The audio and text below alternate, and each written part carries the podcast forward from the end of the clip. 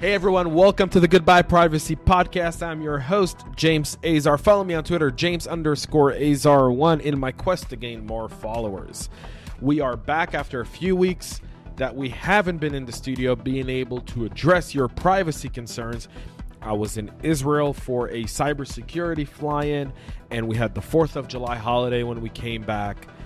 And now it's summer, we're back and people are violating our privacy. And so, on today's episode, we're going to talk about Apple and its view on privacy over the last 30 days. There's been a lot that Apple's been doing on privacy. We're going to definitely talk about that. We're also going to talk about British Airways fine of $230 million for a data breach.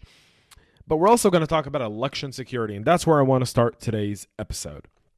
It feels like we live in a never ending cycle of elections that just won't ever stop. We're 16 months from the presidential election, and it feels like it's in full swing. However, the U.S. just spent $40 million on investigating if Russia really interfered in the 2016 election, and the results were overwhelmingly positive, meaning Russia did interfere in the 2016 election. What the Mueller report could not prove could not even remotely address was the collusion, um, if there was any collusion between the Trump campaign and Russia. And the Mueller report concluded that there was no such thing as collusion, but there was such a thing as Russian interference in our election. And as we're getting ready for the 2020 elections, how do we make sure that there is no foreign interference in the US elections? And not only from Russia, but China, Iran, all kinds of different nations even some of our allies that interfere with our elections to help promote their own agenda within the US. There's so many concerns on this issue, which I could dedicate an entire episode on, and it's something that we all must be educated on before this news cycle and this election cycle really picks up heading before the primaries in February of 2020. Online platforms like YouTube, Facebook, and Twitter have been in the headlines for censoring pundits from the right and some from the left uh, from its platform and pretty much allowing um, online um, ire, let's say, for example, from leftists like what Vox did to uh, Steven Crowder uh, when they doxed him to spread misinformation.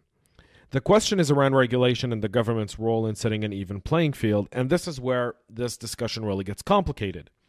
Do we really want government regulating social media platforms or its content? It's a really slippery slope since once the government writes a law to essentially regulate this, this could drastically change every time there's a different majority in Congress until eventually our First Amendment right for freedom of speech absolutely disappears we could argue, and I for one argue, that the free market will establish con- different contenders for these platforms where users who are unhappy will go to.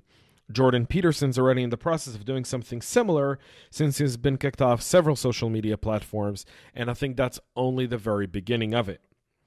Our right for free speech and open market should be the leading source of our conversation. I personally don't trust that government can really handle this effectively or make any significant change with any teeth that will create a level playing field since these companies are private and are entitled to do whatever they please. They also have lobbyists on the Hill promoting their agenda on this matter. I feel like any kind of law, once you start kind of trying to regulate something or put something together, and once lobbyists get involved and more money starts happening, you end up with a very watered down version of something. I'm going to dedicate a full episode to this as we get closer to the election and closer to the primaries next year. Um, but I want to fuel this conversation and take it to Twitter.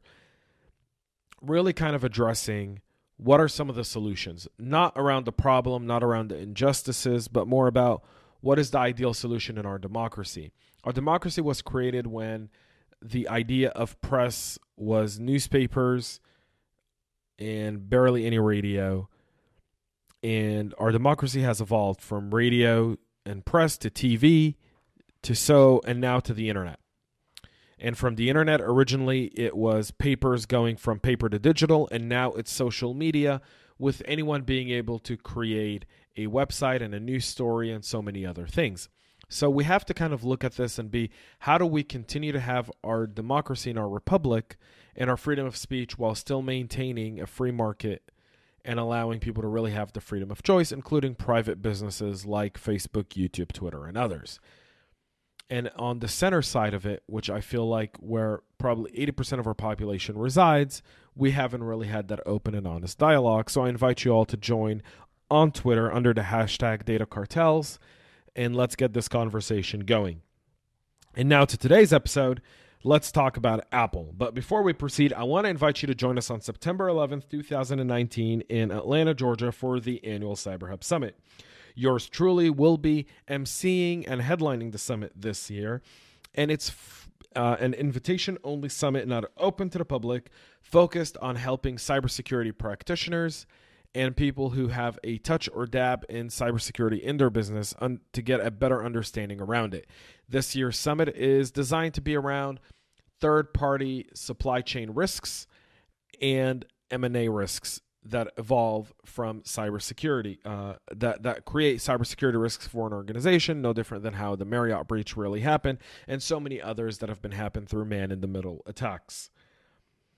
So make sure you go to cyberhubsummit.com forward slash James to apply to attend. Since this is not open to the public, this is a closed summit. You do have to apply, and you will be receiving an email with either a confirmation or uh, letting you know why you aren't able to attend if you are a cybersecurity vendor um, and you're listening to the show, while I appreciate your listening, CyberHub Summit um, only allows vendors to become innovation partners. So if you apply to attend, you will likely be uh, declined. If um, you are a cybersecurity practitioner or someone who has a passion for cybersecurity and privacy, then you can apply at cyberhubsummit.com forward slash James. Again, that's cyberhubsummit.com forward slash James cyberhubsummit.com forward slash James to apply to attend this year's CyberHub Summit on September 11th at the Sweet Water Brewery. So if you love beer, you are going to want to be there.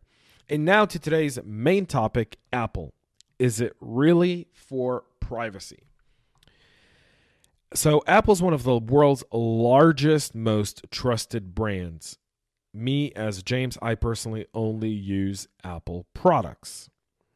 I have a MacBook Air, an iPad, and iPhones. I use nothing that is not Apple, um, and it's been that way now for the last about 12 years or so.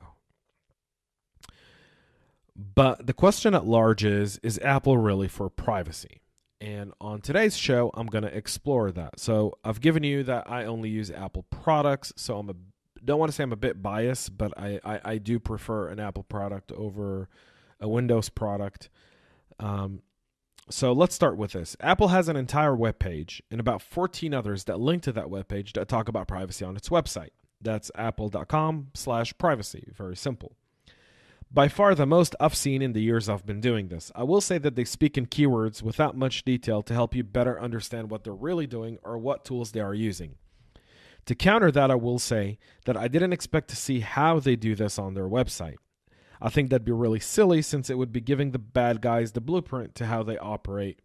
But I was hoping to find a bit more detail, and I'll be reaching out separately to their CISO or people in their privacy team for an interview on this matter in the coming months and uh, hope to get a little bit more information.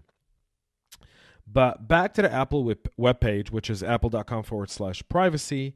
It really starts off with this following statement, which I am going to read. At Apple, we believe privacy is a fundamental human right. And so much of your personal information, information you have a right to keep private, lives on your Apple devices. Your heart rate after a run, which news stories you read first, where you bought your last coffee, what websites you visit, who you call, email, or message. Every Apple product is designed from the ground up to protect that information and to empower you to choose what, what to share and with whom. We've proved time and time again that the, that great experiences don't have to come at the expense of your privacy and security. Instead, they can support them. They continue to say, when we use data to create better experiences for you, we work hard to do it in a way that doesn't compromise your privacy. One example is our pioneering use of differential privacy, where we scramble your data and combine it with data's of millions of others, so we see general pattern rather than specifics that could be traced back to you. These patterns help us identify things like the most popular emoji, the best QuickType suggestion, and energy consumption rates in Safari. So, what makes Apple really different from the larger data cartels we speak about weekly on this podcast? For one, Apple doesn't really sell ads. Well, at least not the same way that Google and Facebook do. It sells us hardware like a MacBook Pro, an iMac, an iPhone, or an iPad. And so it doesn't really have a lot of interest in our data outside of how we use their hardware so that they can better produce better hardware and better software in the future for how we use them. And they're also one of the world's richest companies without really having to sell data. So when you think of Facebook and Google, um, they really make most of their money off of selling our data. And I'm going to get to that in just a minute. So if Apple's all about hardware and devices uh, and selling hardware and devices uh, to us, they do say that they do collect some information. However, you know, because they scramble the data, they say that they can't really specify one user behavior over another. They don't really kind of put us in a pattern, but rather they want to look at usage patterns rather than individual patterns. They also don't collect any inf- any personal information on Apple's private servers. All the information is stored in our devices, thus giving us complete control uh, through the various privacy settings they have available on our devices, which is also very true. Most of our data is stored on our device. You can clear it. Um, you can decide what you share, what you don't share. You can delete it and do so much more with it. This is one key difference between Apple and its key competitors like Google and Facebook, whose majority of their revenue relies on getting our data and selling it to advertisers because they're in the business of selling ads. Like Mark Zuckerberg famous, famously said at uh, a Senate hearing when he was asked to testify after the Cambridge Analytica breach was, How do you make your money? And he goes, Senator, we sell ads. Now, Apple has recently admitted to selling ads, but it's in a very small scale and it's based on user's history in its new apps like the News apps and the App Store. And that's mostly what it uses us for. The company does admit that it freely collects information about what music we'll listen to, what movies and books and apps we download, which is aggregated and used to help Apple make recommendations. Apple says it doesn't share this information with any outside companies either, and notes that it doesn't know the identity of the user. What Apple won't do, at least for now, is make it easy for you to get your data so you can check out what exactly Apple has held onto. Facebook and Google do offer this service via download request that can take a few hours to generate. Then you get an email, um, an email link to download it yourself, and you'd be shocked at what's in there. Um, I've done I did this for myself a few weeks ago as I was preparing for this episode, and one of the things I found is that they actually track and store every single image I've ever uploaded on their social media networks. Kind of worrisome for me personally. Some of this um, data I got uh, last year. Um, USA Today's Talking Tech segment from April of last year uh, really kind of went into this and we'll get into more of that in just a minute. But before, if you love listening to our Goodbye Privacy podcast, you have to understand we're self funded. We don't want to compromise our principles, but you can help by supporting us on patreon.com forward slash cyberhub engage, where you can be generous in donating as little as $1 a month and supporting our podcast, or as much as $50 a month. It just depends on how rich you are, in helping us continue to provide you with this great content. Um, simply because of the way we cater our sponsorships to our uh, potential sponsors. We don't want to compromise some of our driving principles of the podcast. And if so, you can go to patreon.com forward slash cyberhubengage to help support our podcast. Again, that's patreon.com forward slash cyberhubengage.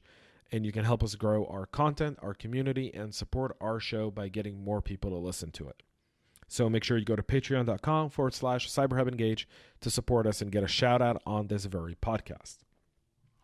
So just last month at the WWDC, Apple announced its iOS 13, which is changing the way app developers get our information and it no longer requires us to use our social media accounts or email addresses to use an app that we download from the App Store.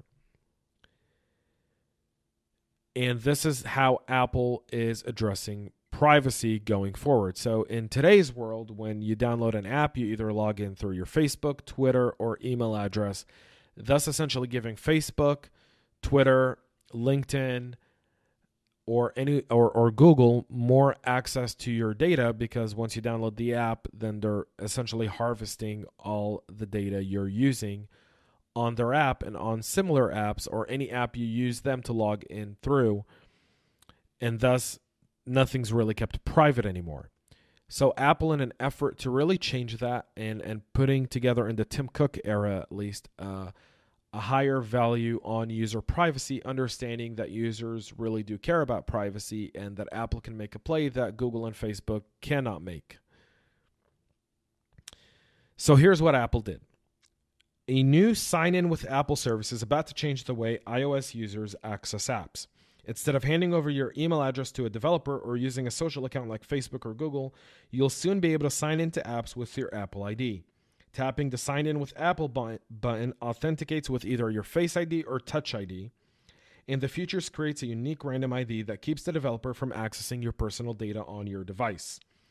If the app developer asks for an email address, sign in with Apple will also give you the option to generate a unique random email address that will keep your real email private so you no longer get spammed or have your email addresses sold across various platforms or various apps. As we know, most app developers have multiple apps, and once you download one app, they'll start spamming you to download other apps on your platform. So sign in. Um, so any email correspondence the app decides to send you will then get forwarded from that random email to your actual inbox that you have registered with Apple, including your iCloud mailbox, which I feel like is a great way of managing our privacy. Simply because whenever you download an app, it requires you to sign in to collect your information. You're giving them so, so much access. Here, Apple's really limiting. I can't imagine this is really popular with app developers, but let's continue. But doing your mobile computing on a Google made operating system comes at a different cost, and this is what it comes with Android. What makes uh, a sign in with Apple such an appealing alternative to social logins is that it prevents companies like Google and Facebook from really tracking you. And I just spoke about that. Facebook and Google offer login services because it gives them access to valuable user data. In other words, users get one click access to apps, but they also sacrifice their privacy. That's a costly tax in its own way. So if you download a the Gmail app and the Google Calendar app because you use the G Business Suite or Microsoft or Facebook and Instagram and WhatsApp, you're really giving them complete access over everything you have on your device. If you read it and you look at it, and if you've listened to some of our earlier episodes, we really talk about this in, in, in a lot more detail, you see that. So Apple's really kind of trying to change the game there. Still, there's another argument to this, and I want to be fair in my assessment, so I, w- I want to mention the following. Some skeptics are already wondering if Apple's just bolstering its privacy offering in an attempt to convince more people into buying iPhones. Of course it is. I mean, if you're a skeptic wondering why Apple's doing this, of course they want to sell more iPhones. They're in the business of selling us hardware. They're not in the business of harvesting our data and selling it. They're in the business of giving us hardware that we can use that helps us manage our privacy better than other devices. Apple has always positioned itself as a tech company that cares about user privacy, and that sales pitch has become increasingly convincing as data breaches get worse and data hungry companies like Google gobble up more and more of our personal information for targeted ads, and as a result, are getting creepier. So creepy that many people think that Facebook is recording our real world conversation for better ad targeting. This conspiracy, this conspiracy theory probably isn't true, but it's scary how much companies like Facebook, Google, Amazon, and others really know about us, in part because their social login services have given them a fire hose of personal data. So it's not quite outrageous to think that some people would be willing to pay a bit more for an iPhone in order to avoid the glaring gaze of Big Brother Google, Amazon, or so many others. Now, here's the one aspect of this that people have to understand. Google, Facebook, and many others. And Amazon is probably in a similar position as Apple, only they're really trying to kind of run our day to day with, you know, the Ring doorbell with Echo and and and Alexa and so many others. They really are listening. There's a picture of Mark Zuckerberg where he has his camera covered and he has the microphone on his Mac covered as well. And there's a really funny meme around it saying if, you know, Mark Zuckerberg himself doesn't, you know, trust it, what should we think as normal people? And I think for the most part, people don't really think so much about their privacy because they don't think why they are targeted. They don't understand why would anyone come after me? I'm just a simple person out of, you know, 7 billion people in the world. Why would anyone want to come after me? Fact is, most people do this. They want to invade your privacy for uh, financial gain. And that can either be by blackmailing you for specific information you have on your device, where sextortion now has seen an increased rise with more and more reports um, that hackers are targeting people's devices, downloading pictures, and then threatening to put them online if they're not paid. That's one way of doing it. And so that's why you should care about your privacy, and that's why you should really be careful of what you store on your mobile device. Just be very mindful of that. And I'm not saying be paranoid, but practice good privacy hygiene. Use a VPN. Um, don't answer a text from a number you don't know. If there's a link from a number you don't know via text message and it looks like an ad, it probably isn't. Don't click on it. Just report it as spam so at least your mobile phone carrier understands that uh, stuff originating from this phone number is spam and that can help minimize the damage that these messages do. So there's ways to practice safe hygiene. But I want to get back to sign in with Apple because we're really not going to see a public release yet um, until this fall. And there's still a lot that we don't yet know about how it works. For instance, there's been no mention of whether the new service will work on the web, meaning, is it just going to be on our iPhone or will it also work on our iMacs as well? It's unclear if the version of Sign in Apple, Sign in with Apple, might be coming for folks who have an Apple ID but don't own an iOS device, based on the fact that sign in with Apple is listed as an iOS feature. This seems unlikely in the immediate future. Future. We don't know that Apple is making a broader push to fame privacy as a new service that comes with a certain product or products. In addition to the sign in with Apple announcement, the company revealed a pair of new HomeKit initiatives that enable third party security cameras and router manufacturers to take advantage of Apple privacy features. HomeKit Secure Video will work with new third party cameras from Arlo, Logitech, and others so that video feeds will get encrypted by Apple and sent directly to the iCloud. And you better bet that Apple will be charging those camera users for iCloud storage. Although the company has not yet released the details of those plans, we know even less about the new HomeKit enabler routers, but Apple did say that it will make third party routers like com- from companies like Eero and Linksys more private and secure. So Apple's really kind of going and, and, and taking a different route than Amazon in saying we want to encrypt. We are going to require third party companies to go through our process to make it more secure and thus creating a uh, a user to be more reliant on Apple. It's a smart strategy by Apple because privacy with more more IoT devices becoming uh, readily available with very little or no security at all. Apple is essentially betting that if you trust Apple for privacy, then you'll buy products through Apple because they're going to offer you a bit more privacy and security and Apple feels that people who care about that and the the conscious public will probably spend more on it and invest in protecting the people around them as well. And that's probably going to prove to be a very very good gamble for Apple. Privacy as a new service seems like a good idea. It's quite clear that companies with data businesses or an incentive to collect as much user data as possible have little interest in strong privacy protections. Just look at Amazon and the never ending privacy nightmare that is Alexa as proof of this. As Tim Cook loves to say, Apple has no interest in selling user data, so it's doubling down on its commitment to privacy. The company is also doubling down on its commitment to selling iPhones and, yes, new services too. Apple didn't become a trillion dollar business by giving stuff away. And that's really important to understand about Apple here, folks. As I kind of sum up this specific segment, I will say the following Apple is has been and continues to be a leader in privacy from encrypting iMessage messages to what happened with the San Bernardino shooting suspects when the FBI asked Apple to unencrypt the phone and Apple refused to do it. Uh, taking the FBI to court before eventually a third party provider broke that encryption, uh, a company by the name of Cellebrite, and was able to help the FBI um, unencrypt the phone and download the data from the San Bernardino terror suspects that did that massacre in San Bernardino. People on the national security standpoint argue that Apple should have gladly opened the door.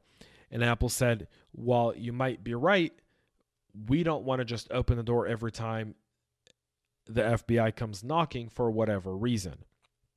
And they got some flack for it, but I think overall it did end up playing in their favor because they just wouldn't bow down for the sake of anything. And there's something to be said about that when it comes to Apple.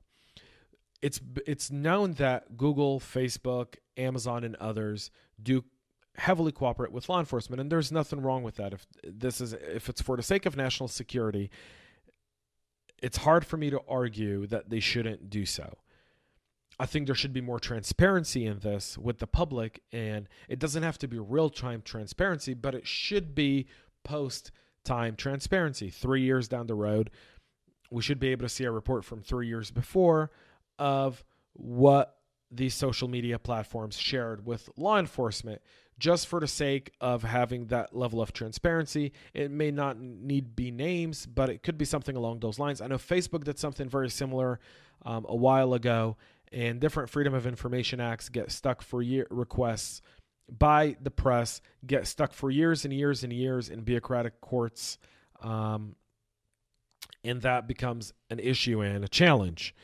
So Apple does have some sort of precedent in defending user privacy.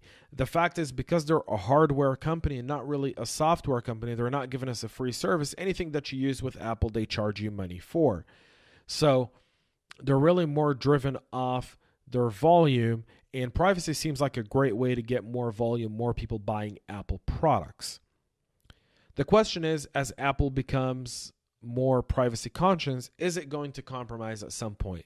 They did start selling some ads because of some of the new apps they did, including, you know, the App Store where they've always sold a bit of ads targeting you based on the other apps you download which I believe is fine because if you're buying one app, you're likely want to see similar apps to it.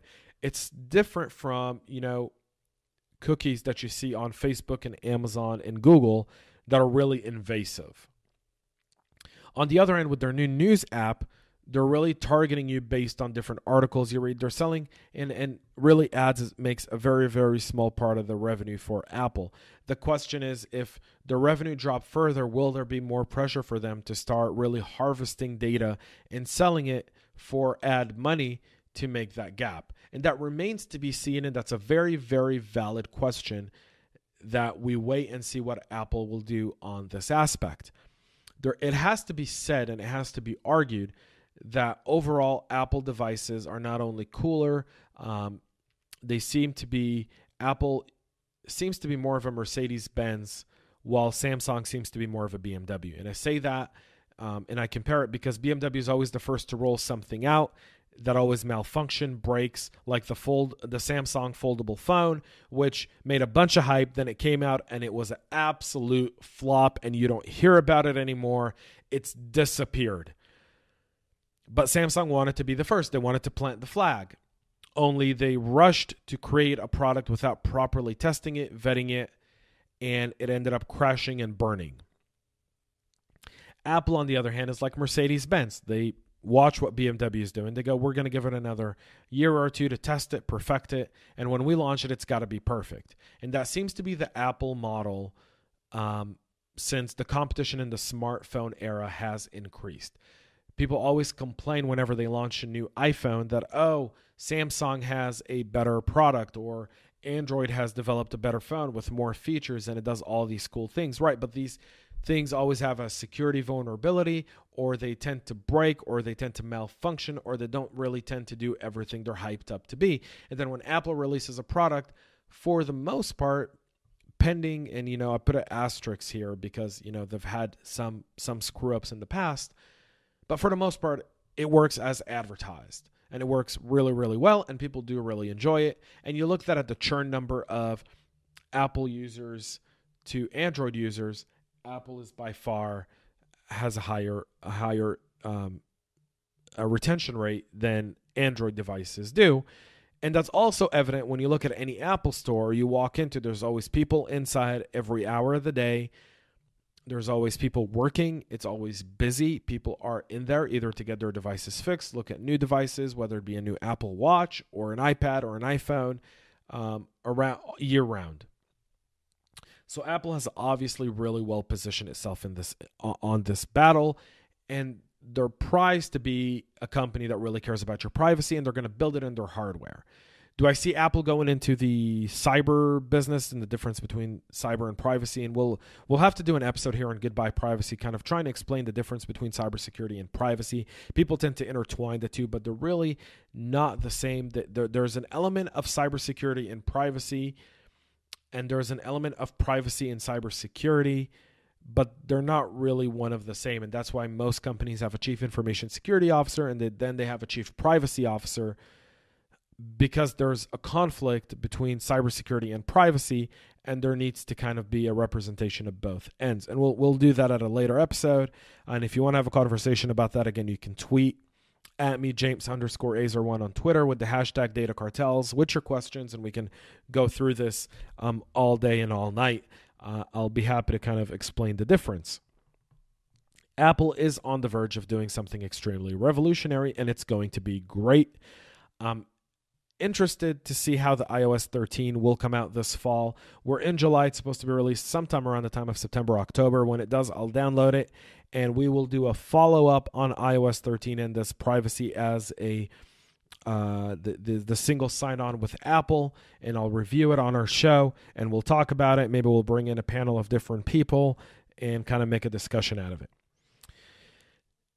Finally, let's go to British Airways GDPR fine. But before we do that, I've um, invited you guys to join us on September 11th for Cyber Hub Summit in Atlanta, Georgia, where I will be emceeing the event. What I failed to mention earlier, and what I do want to mention now, is this isn't an event with a bunch of speakers. Um, this is about a collaborative environment for cybersecurity professionals to go through different cybersecurity exercises, interact through roundtables, and really get a hands on experience of the different innovation partners that have joined CyberHub Summit, including Shape Security and Exigence, who are some of the innovation partners for this year's CyberHub Summit, with a few more in a route that we will discuss uh, later on. So it's really uh, the boys coming into town and really showing what they actually do rather than just talking about it. So make sure you go to cyberhubsummit.com forward slash James. Again, that's cyberhubsummit forward slash James to apply to attend uh, this year's summit. It's not a full day event. It starts around lunchtime and goes into the evening with a great dinner at the Sweetwater Brewery. So if you love beer like I do, and those who don't know, in our studio here, Micah can attest to this. We have a lot of beer in the fridge, a lot of Sweetwater beer in the fridge, too. Micah doesn't drink because he's a good church choir boy who enjoys going and praising the great Lord every Sunday morning religiously. No pun intended. Me, on the other hand, I enjoy beer and wine. So if you do like that, I'll love your recommendations for good beer, good wine. Let me know love to hear about it. But now let's get to British Airways and their GDPR fine. So, Britain Privacy's watchdog has issued a notice of intent that it plans to fine British Airways 184 million pounds, which equates to 230 million dollars, for violating the EU General Data Protection Regulation. The proposed fine is the result of an investigation by Britain's Information Commissioner's Office into British Airways after it suffered a September 2008 data breach that rerouted customers to a fraudulent site designed to steal their payment card data. Though this false site, through this false site, I'm sorry, customer details were harvested by the attacker. Personal data of approximately 500,000 customers were compromised in this incident, which is believed to have begun in June of 2018. This, according to the ICO, in a statement they issued on uh, Monday of this week. The regulator's fine is being levied not because the airline suffered a breach, but because what the ICO says was the organization's poor security posture at the time of the breach. The ICO's investigation has found that a variety of information was compromised by poor security arrangements at the company, including login, payment card, and travel booking details, as well as name and address information, it says. Now, the ICO announced this on Twitter on July 8th, essentially saying they are going to fine um, the uh, British Airways 183.39 million pounds. Again, equals to about 230 million dollars. The proposed fine is equivalent to 1.5% of British Airways 2017 annual revenues. The ICO says the suggested fine is not final and that its ultimate recommendation will take into account comments from British Airways as well as other EU data protection authorities. The ICO says that while it has taken the lead on the investigation under the GDPR one stop shop provision, the data protection authorities in the EU whose residents have been affected will also have a chance to comment on the ICO's findings. Here we go, folks. GDPR, the money grab of the 21st century, is up, alive, and kicking. And man, oh man, are these guys ready to really bring it on? So, who do you think is going to be impacted by British Airways dishing out $230 million? Shareholders? Mm-mm. Consumers. The same people that ICO is designed to protect are going to end up having to pay for this fine. And here's why I say this British Airways brand wasn't damaged by the breach. While the ICO declares that there were some security lapses, GDPR is designed to find a victim of a breach rather than going after the perpetrator. Go after the attackers, prosecute the attackers, bring them to justice. Instead, GDPR is a money grab because of a failed socialist agenda in the European Union. No wonder the UK wants to get out of the EU. This isn't new, folks. I've spoken about this multiple times on this podcast, on our other podcast, on the CyberHub Engage podcast. GDPR is a ploy by government to say that they want to give us control over our privacy. It's really not that private. People are still allowed to collect information. We just have to consent. We have the right to be forgotten. But once we engage them again, then that right to be forgotten goes away. If we complain, then we've got someone that's advocating for us. But technically, at the end of the day, this is a government money grab to go after companies who are victims of crime. British Airway wasn't openly selling 500,000 people's credit inf- credit card information. That was not their plan. I guarantee it. Guarantee it, willing to sign on it. Guarantee it, that was not their plan. They didn't want this to happen. They've got third party companies that were part of their infrastructure and system who probably also failed in this. But because British Airways is British Airways and they have more money, why would you go after the third party that did this? You're going to go after British Airways. Why? Because you can get 184 million pounds out of them to go into the government budget to make up for all the shortfalls of the government mismanaging the citizens' affairs. That's all this is. That's all this is, folks. That's all it is. Anyone who wants to argue this point with me, I welcome you to debate me on this.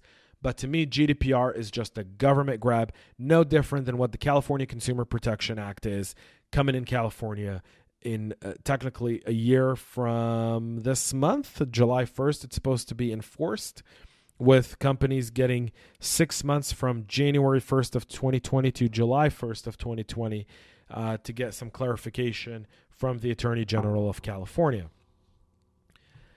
This is a money grab. It's going to impact consumers who are going to pay more for their plane tickets.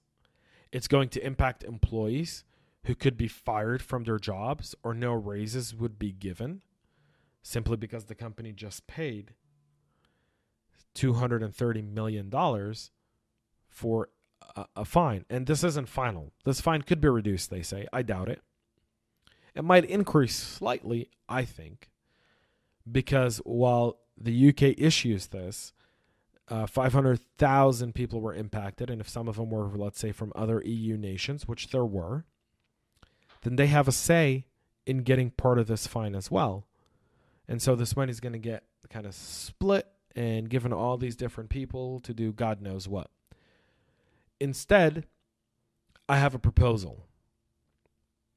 If the governments really care about privacy, create, for all heaven's sake, create a task force to help companies deal with their security. Companies that are national assets that are going to be national targets, financial institutions, airlines, transportation companies, critical infrastructure, and support them and go after the perpetrators, the nation states, these criminal organizations that are after these people's data. Create a list of sanctions, drive other governments in other nations who harbor this kind of behavior, who allow it to happen and turn a blind eye to it, and find them by make it, putting tariffs on their products, forcing them to go after these companies locally within their own jurisdiction and putting a stop to it. Because the purpose, if the purpose of GDPR is to protect the privacy of one nation's citizens and giving them more control over their data in a more online world, then the first thing we should do is we should de incentivize attackers from going after our companies. Number one. Number two, we should help our companies as governments by employing different tactics to protect them. And we should create consequences for governments, for nations that harbor this kind of activity, whether it be Russia, Pakistan, China, North Korea, Iran, Bangladesh, wherever it comes from. The United States, there should be consequences for attackers that do this. Whether it be extradition, whether it be the risk of an Interpol notice on them for doing so. Create a deterrent. There, today, there's no deterrent for hackers, none whatsoever. None. There's no deterrent for hackers today to not go after companies. And yet, we're going after these companies and we're finding them as a government rather than supporting them at their time of need. That's like someone breaking into your house and the police force coming to file a report and then they investigate and they go, you know what? It was your fault that you forgot to lock the door. By the way, we did this X amount of uh, hours of police work. We're going to bill you for it. It's the same equivalent. That's it for my rant on this GDPR fine, which absolutely infuriates me. This is horseshit. Um, it's what it is. It's it's it's complete and absolute horseshit. It's showing me why the EU socialist policies continue to fail and why the Europe economy is on decline, why more and more companies are leaving Europe to go to the come to the US and operate out of here, and why the European market continues to see a decline and a slow in their GDP is because when you create these kind of rules and policies, you're driving business to the ground because they not only have to spend money protecting the organization with no support, no support, they also have to worry about Big Brother coming and finding them after they were victims of a crime. Riddle me this, folks. You want to keep this conversation going? You can go to Twitter, James underscore Azar1. Azar spelled Alpha Zulu, Alpha Romeo, A Z A R or A Z A R 1, James underscore Azar 1. And we can continue this conversation on Twitter or on our social media pages at CyberHub Engage. Make sure you follow, share, share this podcast with your friends. Let them know what we are doing here. My name is James Azar. Thanks for listening to the Goodbye Privacy podcast.